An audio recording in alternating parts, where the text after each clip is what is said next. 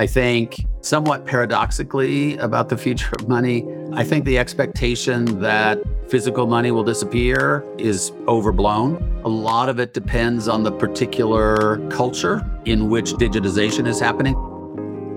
Welcome to the Future of, a podcast by Fresh Consulting, where we discuss and learn about the future of different industries, markets, and technology verticals. Together, we'll chat with leaders and experts in the field and discuss how we can shape the future human experience. I'm your host, Jeff Dance. In this episode of The Future of, we're joined by former governor and vice chair of the Federal Reserve System, Randy Quarles. He's here with us today to explore the future of money. Randy, thanks for being here with us. Thanks for having me. Great to be here.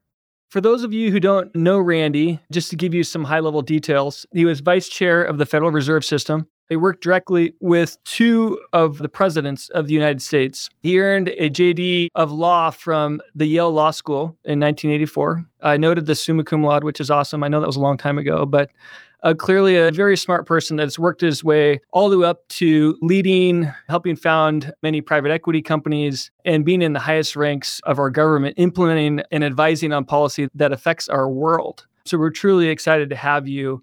I was just wondering, as we think about your background, can you share any other kind of details that help us understand how you came to be in such prominent positions and how that affected the perspectives that you'll have on the future of money?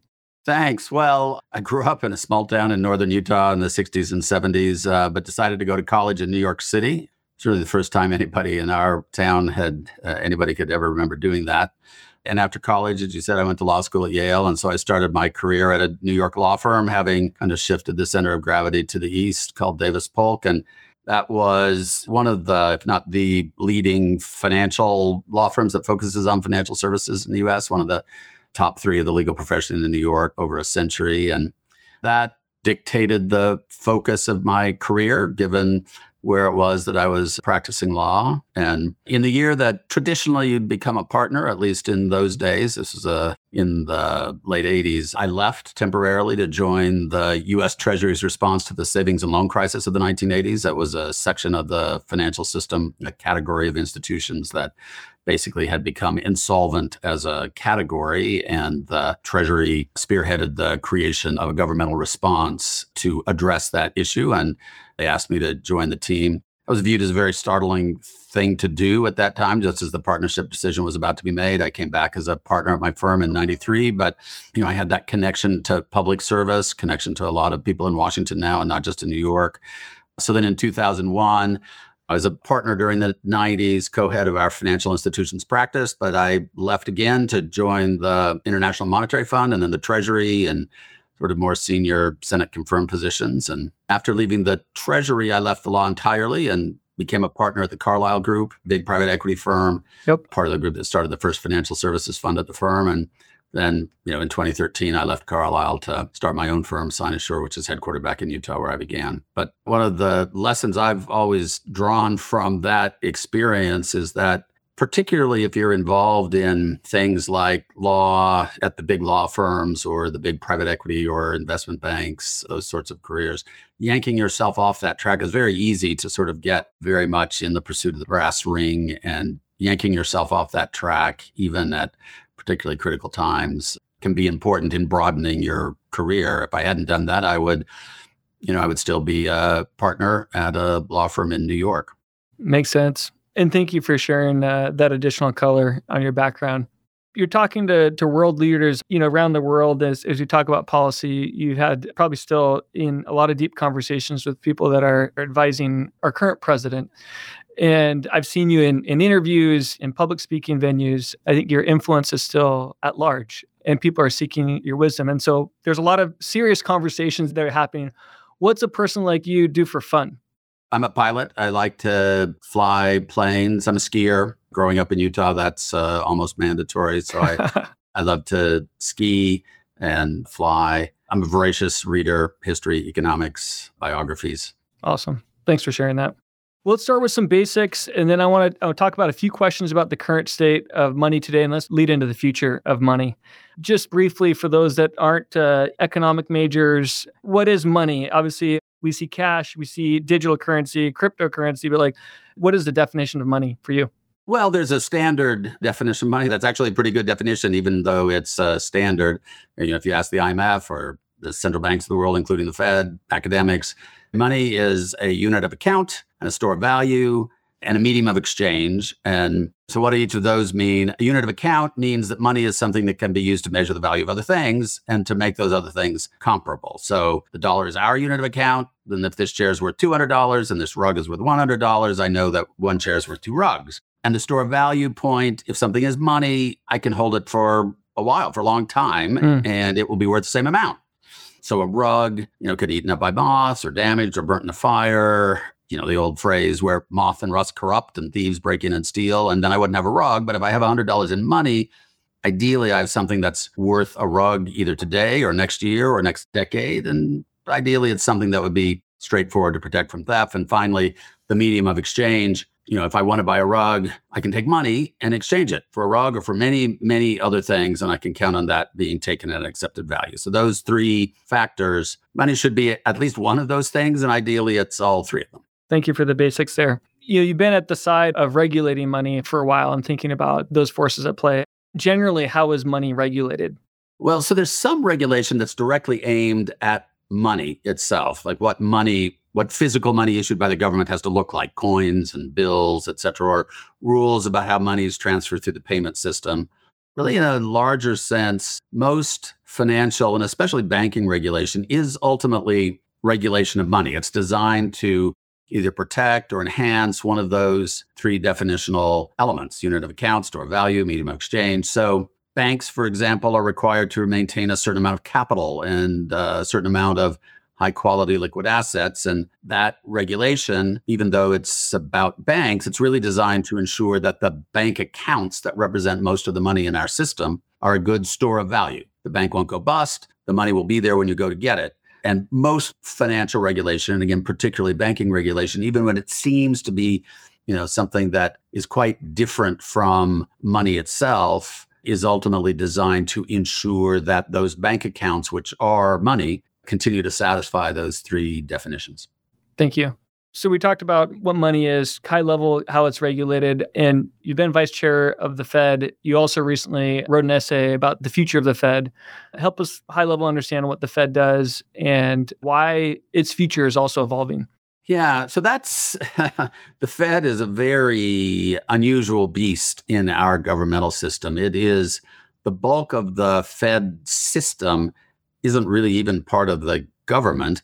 You know, the Fed is the US central bank, the Federal Reserve is the US central bank, and it's really 12 central banks that are scattered around the country that have policy that's coordinated by a board in Washington that is a governmental body. That board and the members of that board are appointed by the president and confirmed by the Senate but the broader Federal Reserve banks are private organizations that are owned by the banks in their district you know, and the Fed has a lot of rules. Its original fundamental rule was so that if banks came under pressure in a particular area, particularly if they were subject to a bank run, that there would be a central pool of liquidity so that a bank that was fundamentally a sound institution, but people had kind of got hysterical and were trying to take all their money out of it at the same time, would be able to provide liquidity to keep that institution above water until the hysteria died down. And that's the fundamental reason for the creation of the Fed. And it still has that role.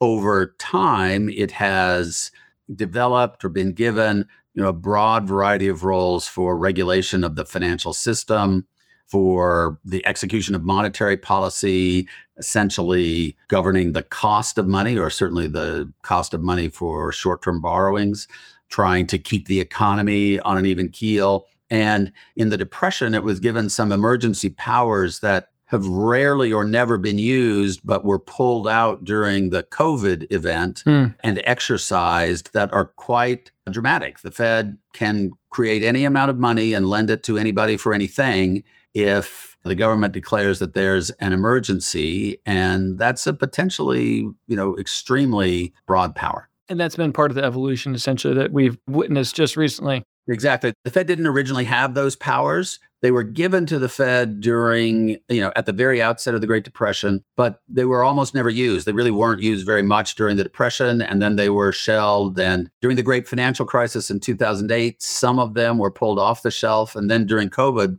we pulled more of them off the shelf. And I think there was good reason to do that. But, you know, the Fed had always said, for example, we can't really lend to municipalities. That's up to you know the local municipalities and their taxing authorities and democratic decisions and if the federal government is going to do that then congress needs to determine the terms on which that will be done. Mm-hmm. but we did do that during covid. We created a facility that provided loans to municipalities having said for many many years that it wasn't really within our power. Right. And so you know that has caused it's not been dramatically public but there has been in the world of central banking thought and in the political world some consideration about should the Fed have those powers? If it does have those powers, how should they be further used and regulated?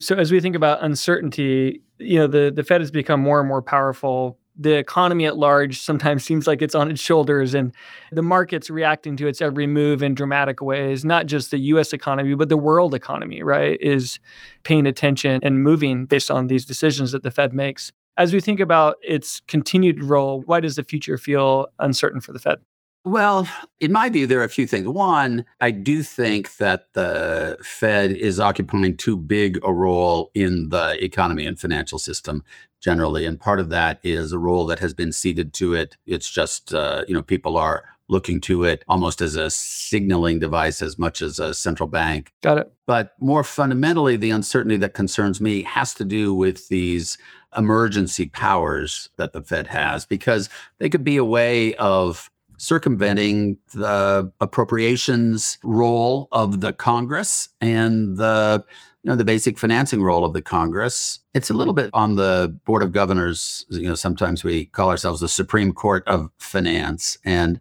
it's a little bit like the Supreme Court. You know, for most of its existence, was not particularly dramatic part of the government, and then in the '60s it revealed that it had the ability to make certain legal decisions that had enormous social consequences and were decisions that you couldn't get out of the democratic process, mm-hmm. out of the Congress, essentially. And, and that made it a big political prize. And so presidents used to send up nominations for a justice on the Supreme Court and they'd get approved by Congress in the afternoon. Now, approving a justice to the Supreme Court is a weeks long national drama. Mm-hmm. And that, again, in the COVID event, as the Fed revealed, we can do all these things it's up the ante for political control of the Fed as a way of saying if we can get political control of it, then maybe we can make it do some things that it had always said that it couldn't do and that we didn't realize were within its remit. And so, same thing has happened. My replacement, the first person that they tried for my replacement couldn't even ultimately get nominated. Then the person who was ultimately nominated, their nomination, a lot of drama and was shot down person who was finally confirmed to replace me, confirmed, but with a very narrow margin. So I worry a bit that that's an indication of exactly this battle for control of the institution to get it to do some things that probably should not be doing, but that it does have the power to do. Thanks for sharing the intercomplexity there and how things have been getting more politicized. That parallel with the Supreme Court, it makes sense in the last uh, five years, there's been a lot of talk about uh, cryptocurrency. In the last couple years, a lot of money made, money lost. What's significant about these currencies and how they impact the market, and you know the role of the Fed in regulating these as well? Well, you know, I think it varies depending on the type of cryptocurrency that we're talking about. I think there are cryptocurrency, crypto assets. Essentially, it's a type of money some of them it's questionable whether it's money if you go back to the three elements of the definition we talked about at the very outset but that generally makes some use of blockchain or distributed ledger technology. And there are three main types you know most people listening to this will know what you might call crypto 1.0 bitcoin ethereum etc stable coins which is a different type of digital currency and central bank digital currency or cbdcs for people who live in this world. And each of them i think has slightly different issues and slightly different prospects, slightly different implications for money and the future of finance. The first type, crypto 1.0, Bitcoin, Ethereum, they try to create value not through reference to some traditional asset, but through other means. Usually there's some intrinsic mechanism to ensure scarcity so that there's value in scarcity. It's what right. allows gold to be used as money because it's scarce and it's hard to create more of it. So Bitcoin's mining process is a way of artificially ensuring scarcity or intrinsically ensuring scarcity. Or there's some characteristic of the coin that can't be matched by the traditional payment system, such as anonymity, inviolable an- anonymity. That's one category of assets. But those features that make it what it is also ensure that its value is going to be highly volatile. So Bitcoin, Ethereum, et cetera, their value has varied enormously. So that makes it hard to be a store of value because you could buy some Bitcoin today and it might be worth twice that in a year. It might be worth half that in a year. Mm-hmm. Makes it hard to be a unit of account to say, well, how many Bitcoin is this chair worth? Right. I don't know because it varies a lot. So I think at the end of the day, those will be interesting speculative assets. I think the regulation of them is relatively straightforward and simple and ultimately not that important because they won't really replace big parts of the financial system. Stable coins is digital currency that does create value by reference to a traditional asset. Say you've got a pool of securities that are denominated in traditional fiat currencies. And that, because it is related, it's anchored in the value of a relatively stable pool of assets. It's not going to gyrate in value as much as crypto 1.0. Mm-hmm. And that allows it to be a relatively decent unit of account and store of value the reasonably good mechanism of exchange. So I think stable coins can be quite important going forward.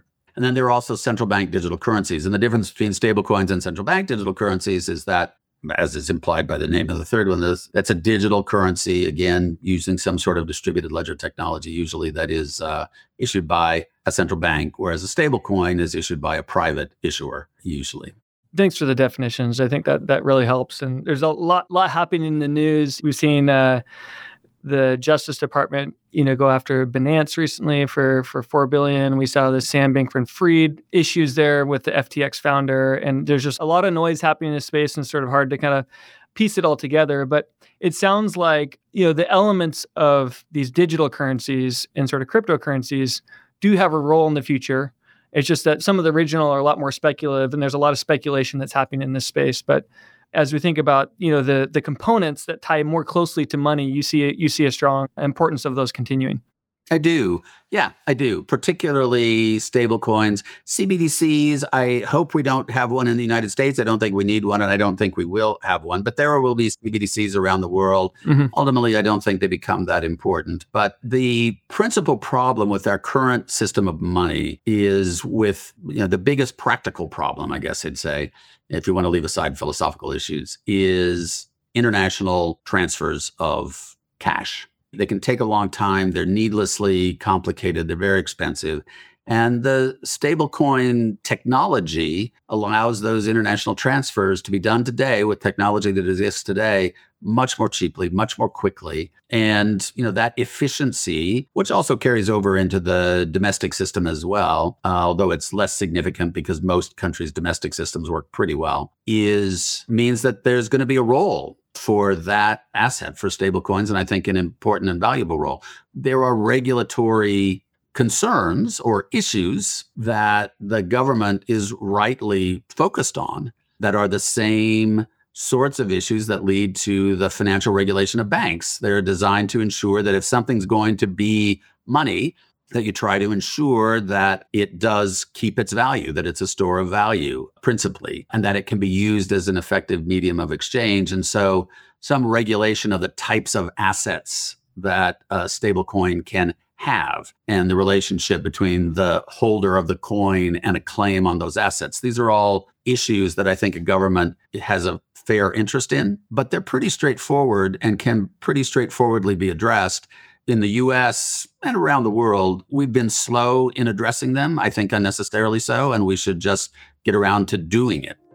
In addition to the conversation we had with our guest on today's episode, we asked another expert to provide their insights on the future.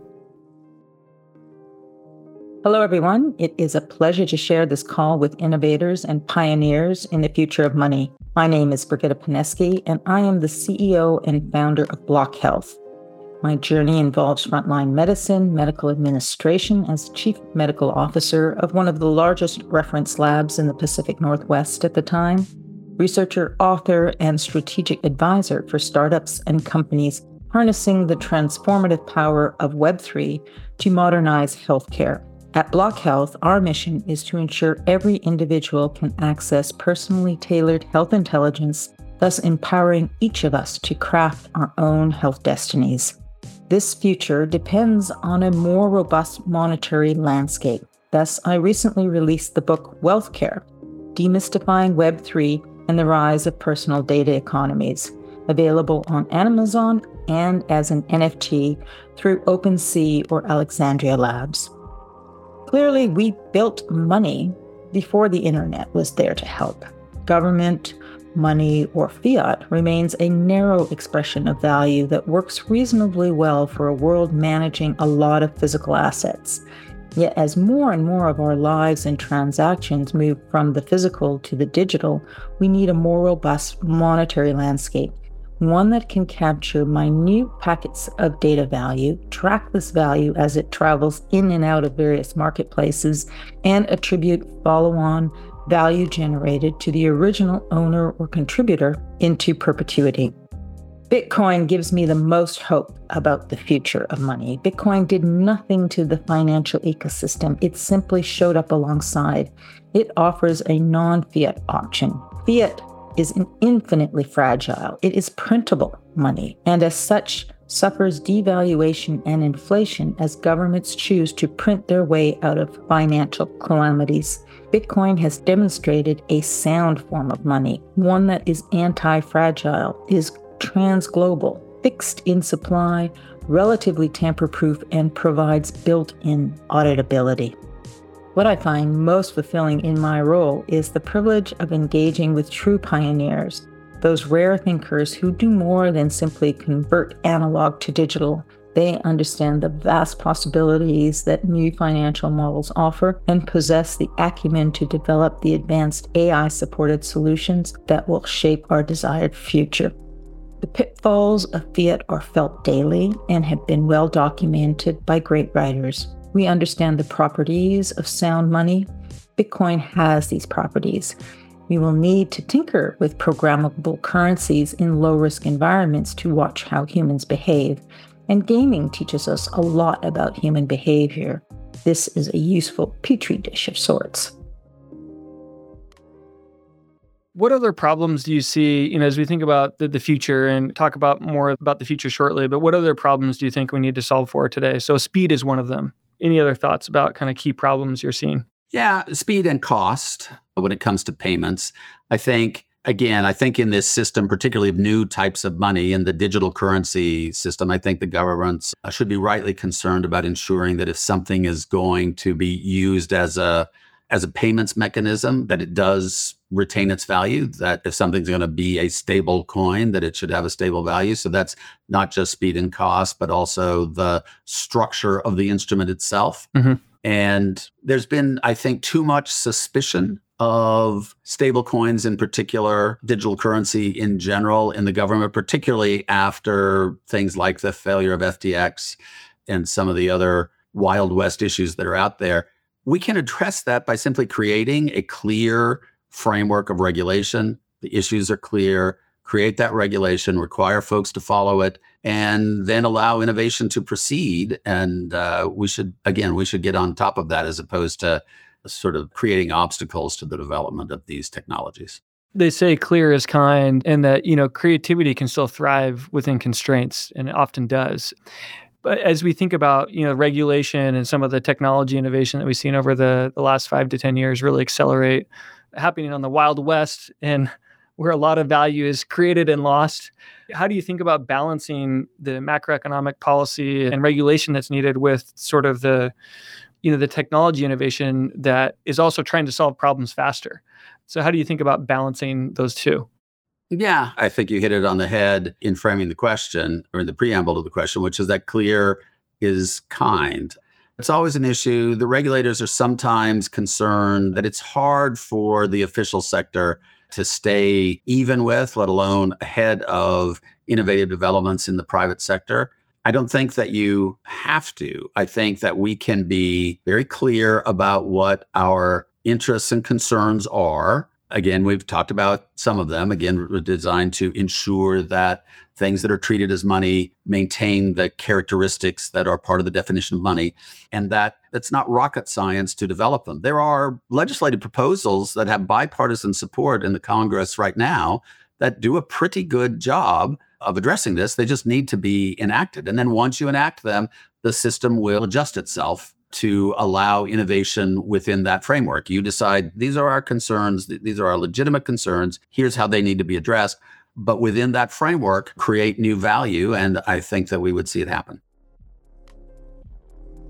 What concerns me the most is the widespread lack of understanding of the profound human good and financial rescue that is at our disposal with Bitcoin and other digital first units of account. We have high ranking individuals that would seek to ban Bitcoin and other new forms of money. This is absolutely terrifying to me. Granted, these concepts require some mental lift to grasp, and that's why I wrote the book a 101 level narrative to help bring diverse stakeholders to the table with the same vocabulary and to co create our preferred future state. As we look ahead to the next 10 to 20 years, what are some predictions of how things might evolve? There's things at the US level, but really the US monetary policy has been something that's affected the global uh, economics. So, if we could peer into the future a little bit, what are some trends that you see continuing or some things uh, evolving? I know that's a, a bit a loaded question, but that's, that's what we're here to talk about. Well, I'd say a few things. In some deep level, maybe they're all related, but they aren't at the surface level related. But I think they'll be features of the world of money going forward. I think that the very low interest rates that we have seen obtain throughout the advanced financial economies over the last 15 years, uh, certainly the last decade. I don't think that interest rates go back down to that level. I think the cost of money, if you will, will be more like what it has been over most of my lifetime. And that's you can have a very dynamic and fruitful economy, even if the cost of money is quite a bit higher than it has been for the last 10 or 15 years. But there will be some transition costs associated with that because lots of people have, you know, taken on debt that they can afford because of how cheap it was. And refinancing that will be an issue. I think somewhat paradoxically about the future of money, I think the expectation that physical money will disappear is overblown. A lot of it depends on the particular culture in which digitization is happening. So the Scandinavian countries seem to be quite comfortable getting rid of physical money. That will not go over well in Germany or Switzerland. They still use an enormous amount of physical money. They're they're somewhat skeptical of credit cards. And interestingly, the demand for physical US dollars, even though I don't usually have a lot of them in my pocket, has been steadily rising since I was an undersecretary of the Treasury in the early 2000s and long before that. It just rises every year. People want more dollars, physical dollars. Most of those are held outside the United States because other people are concerned about their own country's currencies. They don't have the stability of the US currency. Argentina. Argentina is an example. A lot of it is also just small value transactions. If you go on vacation down in Cabo and you buy some souvenirs, probably are buying those with dollars uh, rather than with pesos, right? Because it's just you know again for small dollar transactions. So again, somewhat counterintuitive given all the digitization we see coming around us. I think that the demand for physical cash will remain globally for much longer than people expect. So physical cash will remain. Cost of money will go down, but but not as much as people think. Uh, these are kind of trends that you envision continuing in the future. Other thoughts, especially as it relates to technology. Do you have any other thoughts how things will trend? And I heard you that you know it might be different economy to economy, kind of country to country. Given that you know some countries have certain certain things they like or certain things they don't like, and culture matters, right? As it as it relates to how they transact and, and run. I think the way that the consumer interaction with the financial system will evolve, and there I'm talking principally about the evolution of fintechs or financial technology firm. Mm-hmm. There will be a lot of useful technological development that will make the financial system more efficient. I think that most of that will happen, uh, however, without replacing the fundamental bank infrastructure of the United States.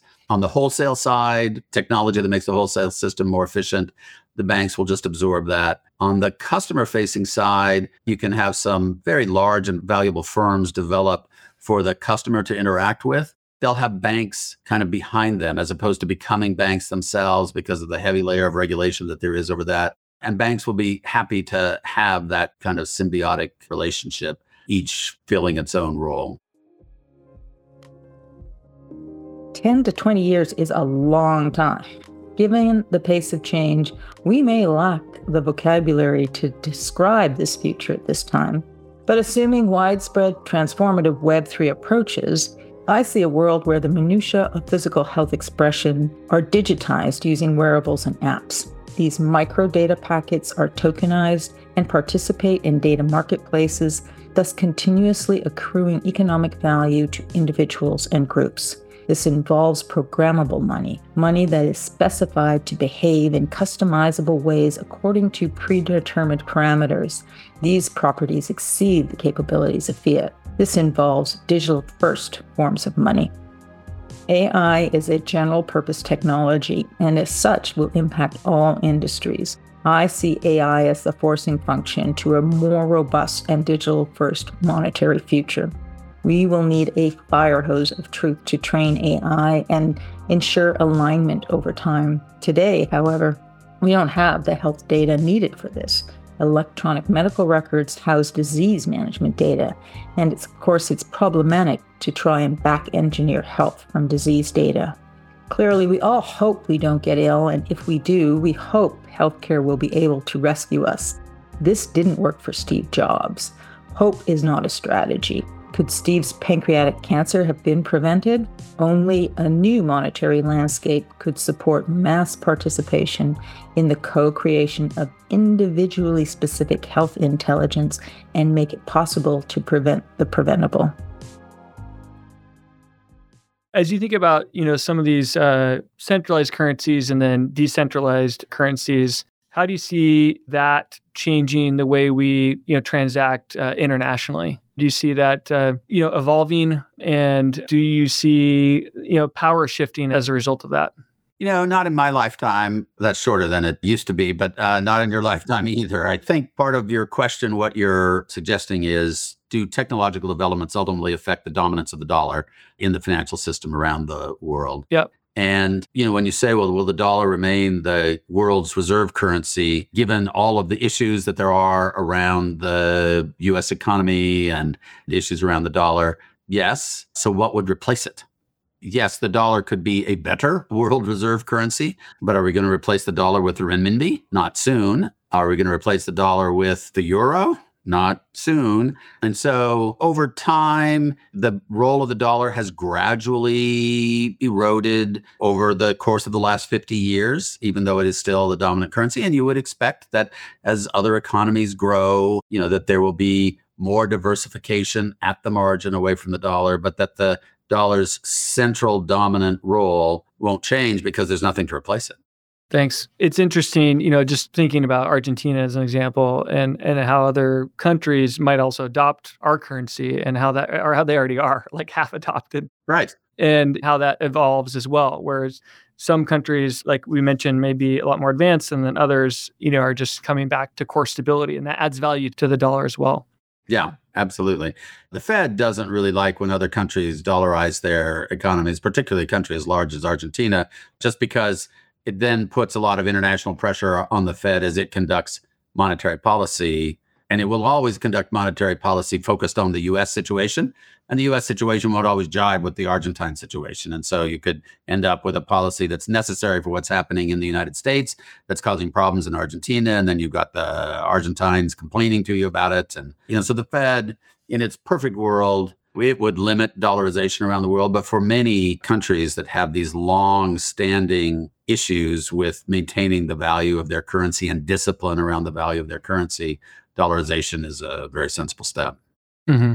I think there's a reason why everyone's paying attention to the Federal Reserve and the movements in it. And I think that's a reflection of being the world's currency still, right? Yeah. Thanks for these perspectives. Any other thoughts on the future as we think about how things are evolving and how things need to be evolved that you want to share? Yes, I do think that the, uh, I guess this is related to the dominance of the dollar. I think that concerns about you know various Chinese steps, the you know China developing its own central bank digital currency, China developing an alternative payment system, a whole alternative financial system, possibly China and Russia together. I think those again are very overblown for what will actually happen. Not to say that there won't be developments there, there will, but the core value of the system that we have and anchored in the, the value of the dollar ultimately can't be replaced by these, again, much more speculative currencies, much more difficult to deal in. And that's not going to change for decades. Any other thoughts on AI? Do you see AI playing a role? I mean, uh, there's been so many advancements and so much conversation there. Do you see that shaping the future of money? I think that developments in supportive artificial intelligence could be quite useful in thinking about any complex system. And the Fed thinking about monetary policy is clearly one of the most complex systems that are out there. And, you know, I think having that as a guide will be useful. I, again, I think it'll be a long time before it can be anything other than a reference or a guide, but it could be a useful one. I, I sort of think back to I'm a big fan of uh, the Tesla automobile. Uh, I have one. I like the autopilot feature.